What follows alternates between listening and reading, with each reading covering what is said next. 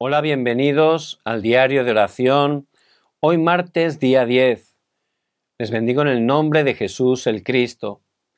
En este día, Dios por su gracia nos da su preciosa palabra, que tiene como título El movimiento de las 237 naciones de Ana.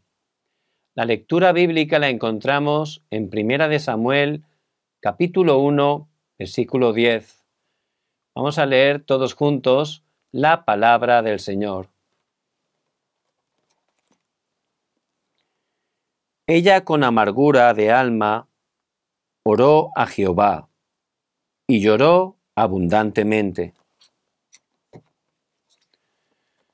Todas las personas siempre ven a las otras personas de acuerdo con sus propias experiencias aunque las experiencias y los conocimientos son útiles, pero si estos planes y opiniones no están dentro de la voluntad de Dios, entonces será difícil conectar con Dios.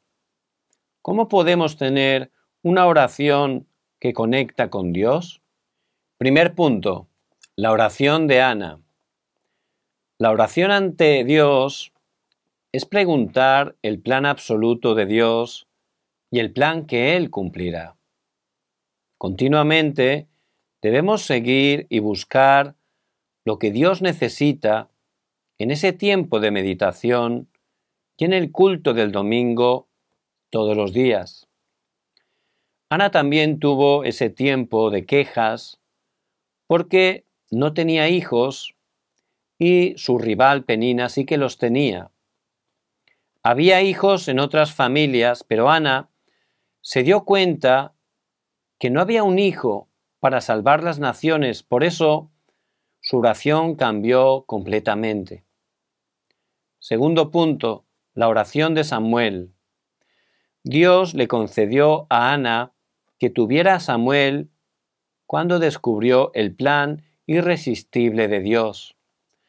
Samuel desde pequeño estuvo separado de su madre y vivió en el templo.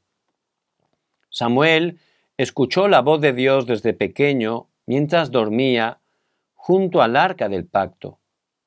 Si lo vemos desde una perspectiva humana, esto no es fácil y sale de nuestro sentido común, porque parece una decisión exagerada. Pero es Dios que a través de Samuel y Ana salvó su nación y su época. Debemos recordar que Dios nos llamó con su plan absoluto como lo hizo con Ana y con Samuel. Dios es nuestro pilar de la Iglesia y nuestro pastor. Dios busca sin cesar a esas personas de oración. Podemos pensar equivocadamente que somos débiles, no tenemos trasfondo, ¿cómo, cómo podemos llegar a esas 237 naciones para evangelizarlas? Pero a través de la palabra de hoy vemos a Ana, que estaba en aflicción, en sufrimiento, porque no tenía descendencia y su rival Penina tenía hijos. Ella empezó a orar primeramente de manera incorrecta, de manera carnal, centrada en sí mismo, pero al ponerse en la presencia de Dios pudo recibir sanidad y entender que hacía falta un hijo, pero no un hijo para ella, para pelear, sino un hijo para salvar su nación, para salvar su época, porque su pueblo estaba caído en idolatría. Por eso Dios le dio respuesta, le dio a Samuel, y Samuel fue enviado como un nazario para el servicio de Dios fue llevado al templo y allí él también pudo aprender la oración, pudo tomar el pacto de Cristo y se pudo levantar hasta el punto que ninguna de sus palabras cayó a tierra. En primera de Samuel 7 vemos cómo este Samuel se levanta y hace el movimiento de Mizpa, reúne a todo el pueblo y les da el Evangelio para que dejen toda la idolatría. Ciertamente, a través de la oración de Ana, el Evangelio llegó y salvó su nación y su época. Por eso en este día que estemos empezando, comenzando esa evangelización mundial, a través de la oración. No importa en el lugar que estemos, no importa nuestra condición, tenemos el respaldo del trono celestial. Cuando oramos, van a venir esas respuestas que en verdad trascienden el tiempo y el espacio. Se va a levantar ese poder de la luz del Evangelio que va a alcanzar las 237 naciones. Vamos a orar.